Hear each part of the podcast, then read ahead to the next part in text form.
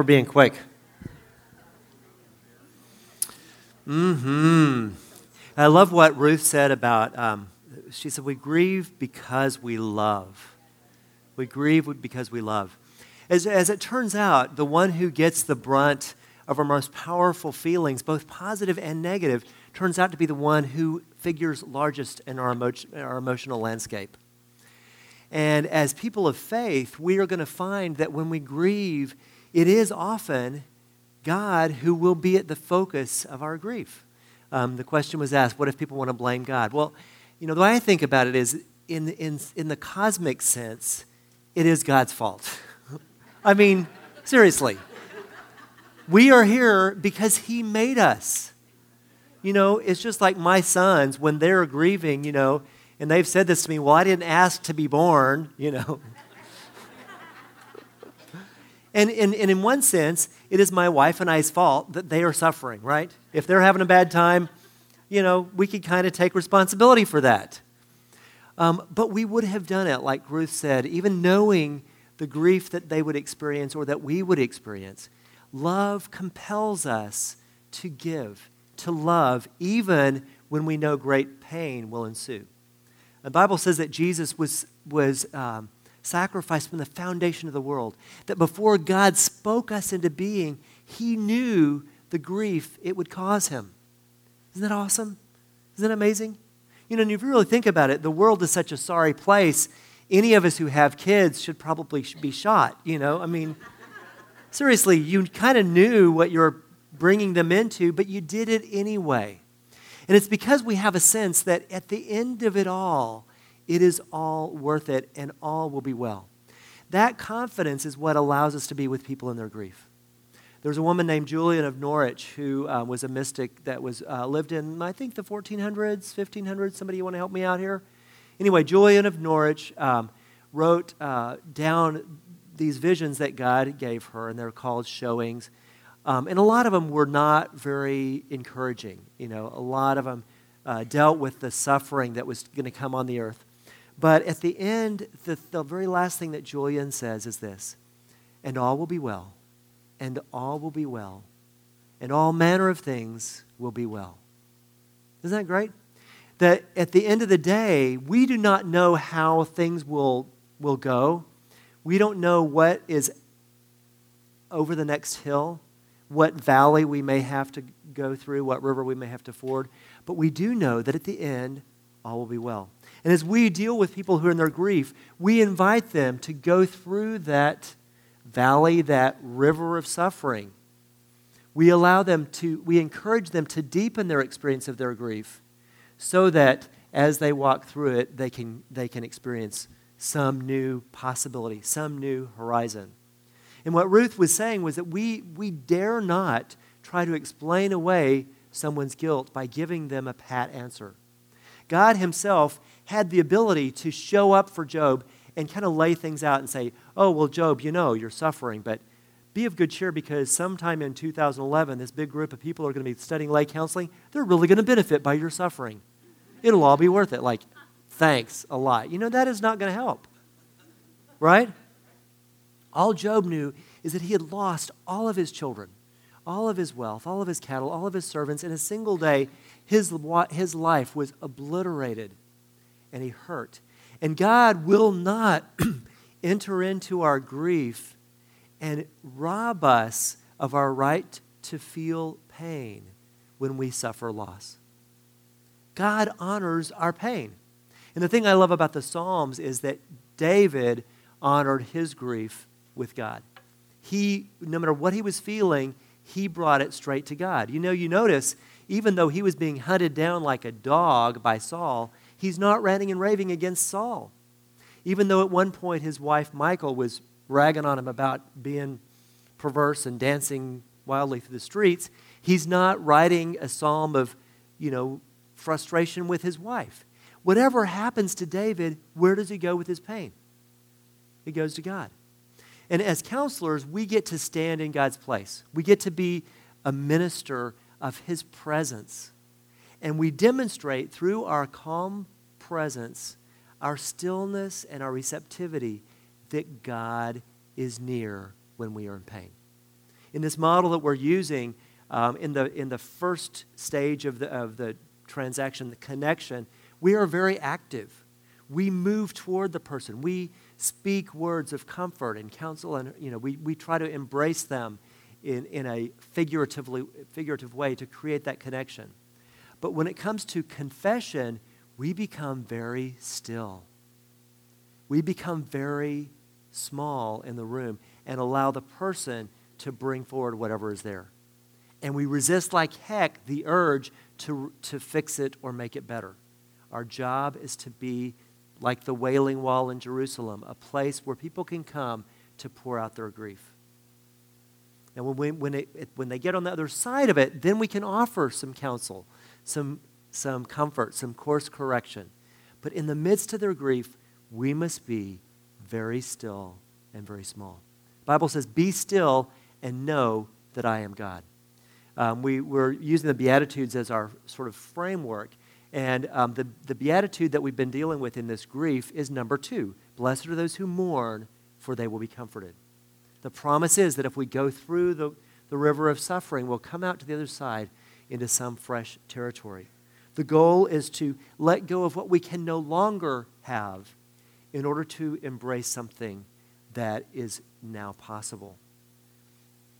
The companion beatitude with blessed are those who mourn is number six. And that beatitude says this Blessed are the pure in heart, for they will see God. Um, there's a handout in your, in your book, and we're not going to look at it right now, but it's called Mixed Motives of the Counselor. If your motive in working with someone is to feel good about yourself, to feel helpful, to make it better, to take away pain, if you've got some motives that um, are impure, you are going to try to be God for that person. But if you get your motives out of the way and you're willing to sit with someone like Job's did Job's friends did for that first 7 days, then you can see God be God. When you let go of your need to make it better, you'll see God make it better. When you the the, the magic that um, that Ruth was referring to is when you enter into someone's experience and reflect back to them what that what they're feeling in an accurate way, you give them the opportunity to move from where they are to the next place. If you, if you join them where they are, then they can move forward. But if you try to give them a different perspective than what they got right then, almost without question, they will resist it. So we, we enter in with them, we engage with them. One thing that I often do with people who are grieving is to encourage them, um, first of all, to open up a dialogue with God, no matter how angry they are, reminding them of, that He has broad shoulders. And at the end of the day, He is willing to take responsibility for a life surrendered to Him. He doesn't mind it when we call out to Him in our frustration, our anger, our despair, our, our uncertainty, like Job, uh, like David did in the Psalms. He doesn't mind if we say, "Why are you so far off?" And it's very important to me that you hear today, and I'll probably say it again, that there are times in the life of faith when God is far off for the people who love Him. Just like a mother will sometimes, after the, the infancy stage, will leave her child with a sitter or you know, take the kid to school or whatever. She, she, she separates herself from that child. It is a source of grief for the child, but it's ultimately for the child's best interest. When, when we fail God, we find his faithfulness toward us. But when God fails us, when he doesn't show up for us the way that we feel he should, that's when we find our faithfulness to Him. And that's what Job found in the midst of his suffering. So um, I would encourage you just to, to um, make sure that if there's grief in your life that you have not dealt with, that you invite God into that. And it may be something that you've dealt with in the past. Maybe you've taken a few layers of off the onion of your grief. But if, if there's still something there, if you cannot talk about something from your past, without getting into a, uh, into a bad place emotionally, there's probably more work to be done. Because I can promise you, if you have not done your own work of grieving, you are not going to be able to be still and calm with someone when they tap into their own grief. You're not going to do it. It's going to make you uncomfortable, um, and you're going to try to shut it down. And you're going to do them and yourself a big disservice. Um, one, more, one more thing about grieving that I find very helpful is to remind people that avoiding all the negative feelings is not healthy. Denial will keep you stuck. But it's also not healthy to live in them 24 7. And so I encourage people to keep a journal of their grief, to buy a special book, um, especially when it's a significant loss, and to, to either once or twice a day spend about 20 minutes writing down their thoughts and feelings. Purpose to focus on those feelings once or twice a day, and then put that book on the shelf. And when those feelings come and you're at work or you know doing something that you really don't need to be focusing on that, you remind yourself, those feelings are important, but I've got a time and a place to deal with them. Grief comes in cycles and it comes in waves, and you can't, you can't rush it, but you can slow it down. Um, and so just encouraging people to, you know, to ride the waves. You know, sometimes it feels scary. If you've ever been out in the ocean, when a wave comes in, it, if, you, if you ride it, it lifts you up off the ground. And you feel like, whoa, where am I going? Um, but it's so much better than trying to keep your feet on the ground and getting, you know, smashed in the face with the wave.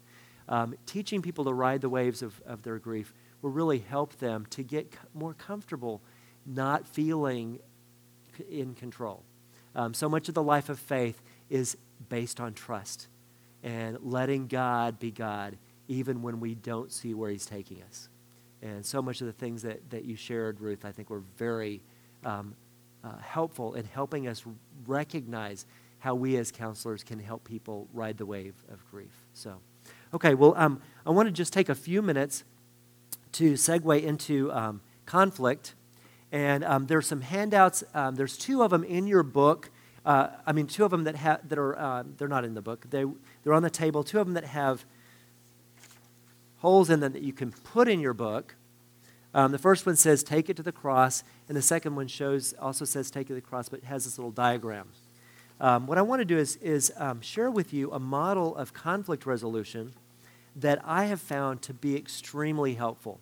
Um, I use it a lot with couples, but um, we also use it with families and um, in work situations. It's a model that I think really fits very well with the model that we are learning about counseling, and that going through it will help reinforce some of what we're talking about in terms of taking th- people through a process.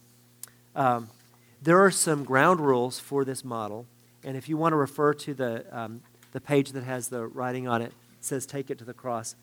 Um, it says it's a tool for conflict resolution, and th- this ha- particular handout is one we use it with our couples retreats, so it focuses more on couples, but it really is applicable to any, any group. Um, there are two reasons for the name. One is that the cross, for us as Christians, is a symbol of reconciliation. That peace comes at a price. And that if we want to have peace in relationships, we must be willing, as Jesus was, to endure the cross, to face death to self.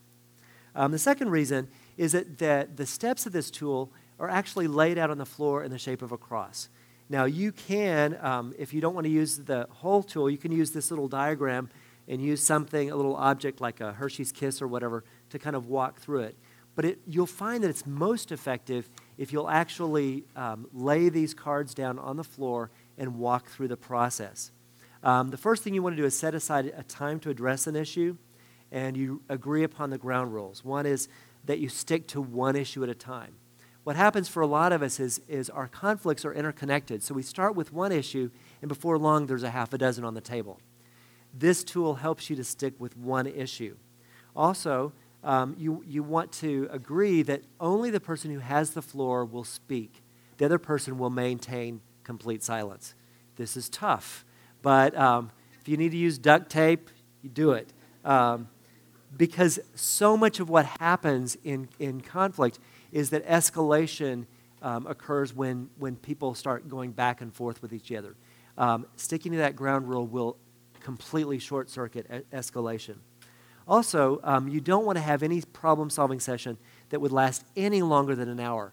Typically, I encourage uh, people to set aside a 30 minute or 45 minute span to do it. And wherever you are in the process at the end of the time, you stop. It's such good discipline. And you'll find that so often um, the resolution to the conflict will only come when each person involved is willing to let the information they've received settle and be sorted through the Holy Spirit in order to come to resolution. If you try to hammer each other till you get to, the, to agreement, it is going to be ugly. And probably what's going to happen is one person or the other will simply capitulate and say, Fine, we'll do it your way. So if you stop and separate, then it gives God a chance to speak into the situation, to highlight those things that are of most uh, importance. Um, the person who raises the issue should go first and they will stand while the listener is sitting. And I'm going to, um, I'll demonstrate this in just a minute. Can somebody give, bring a chair up here? Um, just bring, would you bring me a chair? Um, the, the person who, is, who has the floor will stand and we'll actually walk through the, thanks very much, we'll walk through the, um, the process while, they're, um, while the other person or persons, if it's a family or a group situation, while the others are sit, seated. What I find is that when people are dealing with sensitive issues, they often become very closed emotionally. And when you're sitting talking about a highly charged issue, people have a tendency to, to, to close off from one another. Um, when you're standing, it creates a little bit more vulnerability and a little less ability to um, shut yourself off and be uh, closed off emotionally. So, just that particular um, aspect of the, this this tool I find very helpful. The other part of it is that we, because you're walking through this, this uh, process, it feels a little bit like playing Twister or, or uh, uh, playing some game, so it keeps it a little bit less from feeling like a, a battle or a war. Okay, um, so here's, here's what's going to happen. We're gonna, I'm going to just kind of walk you through what it might look like. Um, and then I would encourage you if you want to at lunch, or um, if, especially if you're here with your spouse, um, or if you're not here with your spouse, pair up with someone and just try talking through an issue using this particular uh, structure. If you don't have an opportunity or don't want to do it at lunch, please, before the end of the day, try to walk through this with someone. It doesn't have to be an issue that you're in conflict over, but an issue that you have conflicting feelings about. Um, some issue that you need to process. For my wife and I, it might be um, this whole move and the feelings that are stirred up. We're actually on the same page about selling our home and buying this new one, but it's also, also often very helpful to go through a process that encourages you to unpack your feelings. Um, because, as Ruth pointed out, even positive things, um, changes cause a mix of feelings. And often we are ambivalent even about um, the best things in life. Okay, so um, what, ha- what will happen is um, you will pick the time, you'll define the, the, what the issue is, and whoever has brought up the issue is going to go first. Um, at the, oh, what, do we have, is Gundy back there? Did Gundy leave? Is he there? Oh, okay, I can't see him. Um, oh, good. I think we're going to have it up on the screen, hopefully. What you're going to do is start at the, the person who's, who's going first will start at the, at the head of the cross. When you put these down on the floor, you're going to put them down in the, in the shape of a cross, and the one at the top will be the issue. This is what we need to address. Um, as we said in our, our, our model of, of counseling, the first issue is to define what what the need is. And I, I, said last time, two weeks ago, that one of the first questions I asked people if you had to put into one or two sentences what, why you're here, uh, what would you say? I asked them to, to narrow that down. And so this particular thing, uh, this particular step is just defining the issue. And uh, so, for instance, let's say um, I wanted to talk to my wife about um, how much we're going to spend on uh, the move and, and buying because the house is very different than when we're in, we're going to have to buy some new furniture. So uh, let's say the issue is how much we're going to spend on furniture. Uh, that may be something that we will end up being very close in agreement about or wildly different. um, but let's, let's say that's the issue. The second thing you want to do is say what I want. This is my ideal. You might even say what I wish. Because we, we're talking about living in a fallen world, there's always going to be a gap between the ideal and the real. And so, um, if we are talking about buying furniture for a, a home we're moving into, my ideal might be I might say, honey, what I wish is that we had an unlimited budget. I wish you could get whatever you want. I wish you didn't have to even think about money. Okay? That's what I want. And it's important for her to hear that. Many of us are, are so used to not having what we want that we even we don't even go there. We don't allow ourselves to dream. We don't allow ourselves to wish. But if you don't, you're robbing yourself of the ability to recognize that in any issue that I have with my boss, with my coworker, with my mate, with my kids, it's really true, true that very rarely do any of us get exactly what we want. Right? Sometimes in a marriage, it's tempting to think, well, you always get your way.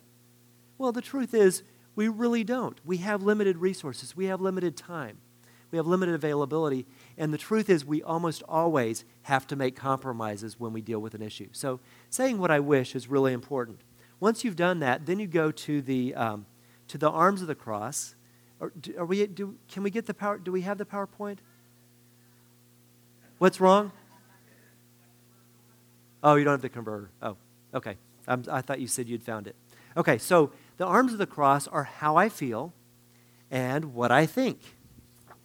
And at this point, it's very important to realize that we both we have a subjective uh, aspect to our problem solving, and we have an objective aspect to it. On the subjective, subjective side, how I feel, I may have some very powerful emotions with regard to any issue. Let's, if it's finances, we often have really strong feelings. You know, like sometimes I feel like you don't even care about you know the finances. I feel like I have to do everything when it comes to the bills. Then I might say, what I think is you really are pretty good with money, but sometimes it feels like I always have to rein you in.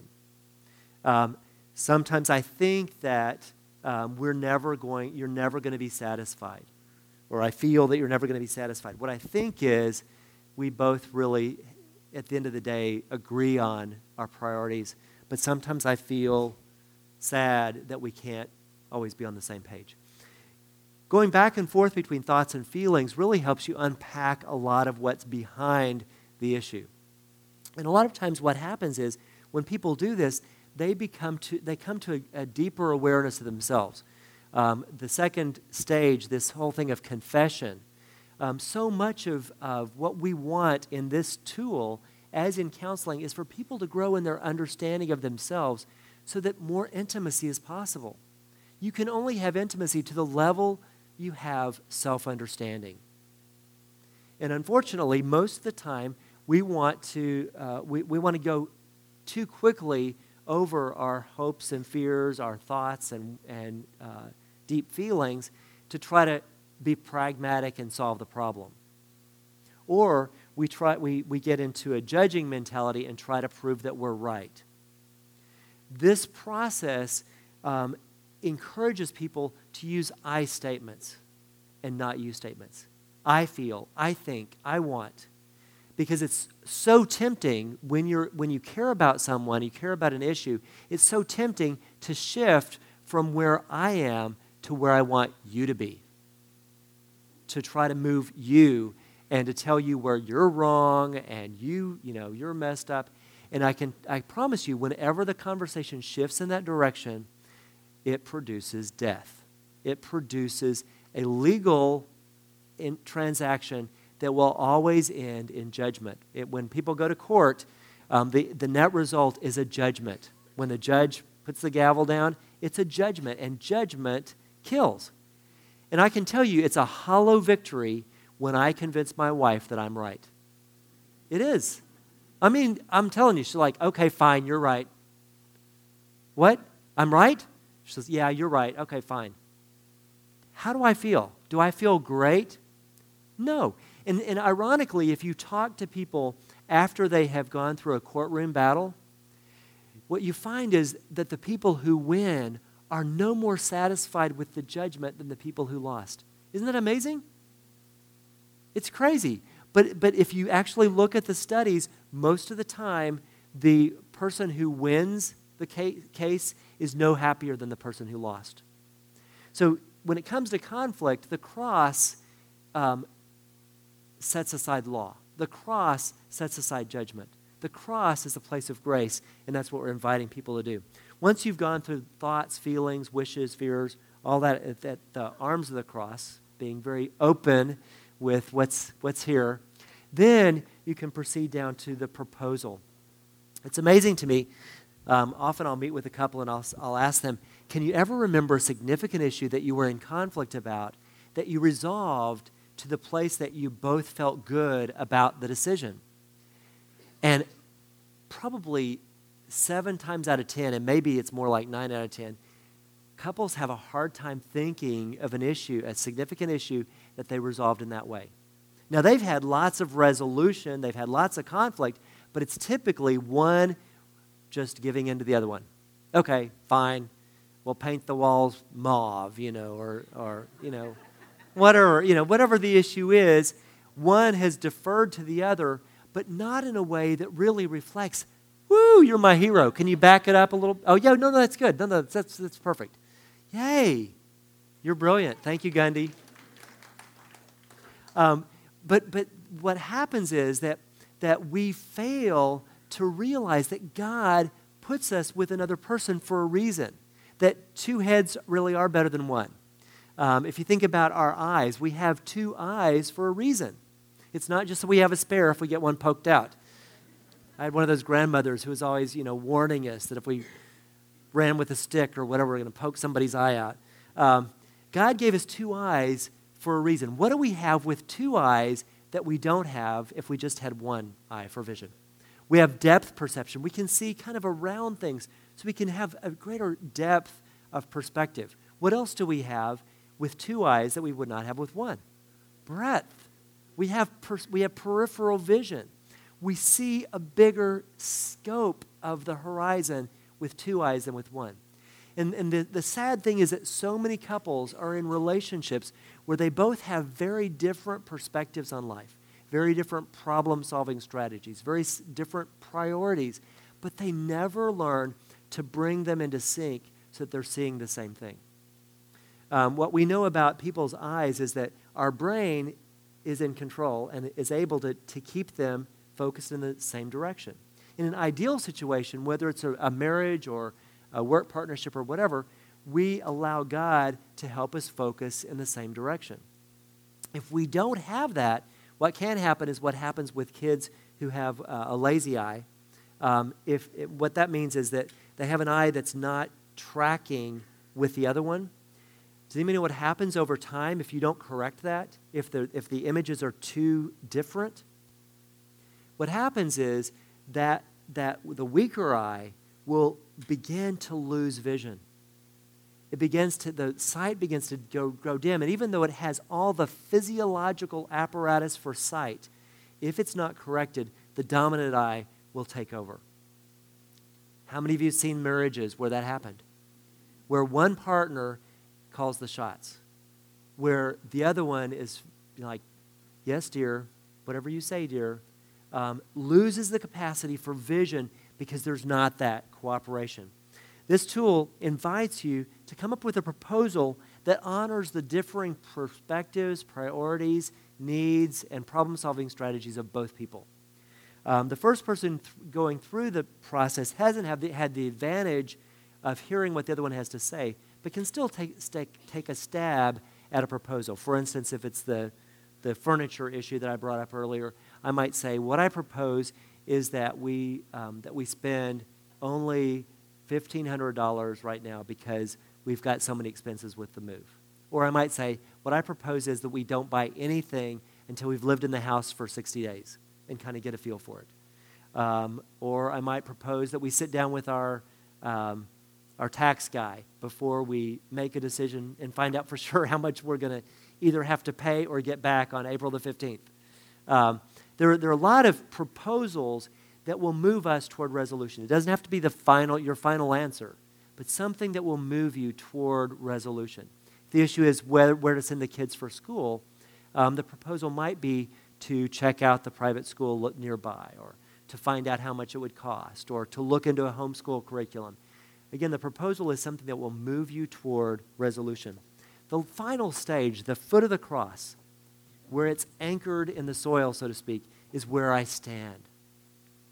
We talked about connection, confession, course correction, and conviction. At the end of the day, what we want to, uh, where we want to stand is that no issue is more important than the relationship itself. Right? That at the end of the day, my commitment is not to have my way. My commitment is not to make you happy. My commitment is to bring everything that we are to the foot of the cross and surrender it to God for His purpose in making us one. Because whether we're, whether we're just members of the body of Christ or members of a family or members of a team at work or one flesh members of a marriage, God's intention is to bring everything together in Christ. That's what the Bible says.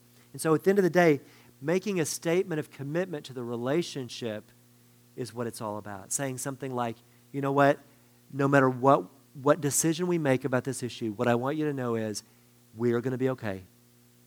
I am not going to, you know, I'm not going to hold it against you. I'm not going to beat you up over it. I'm not going to withdraw from you. We are going to find a solution that we can both live with by God's grace. Isn't that cool?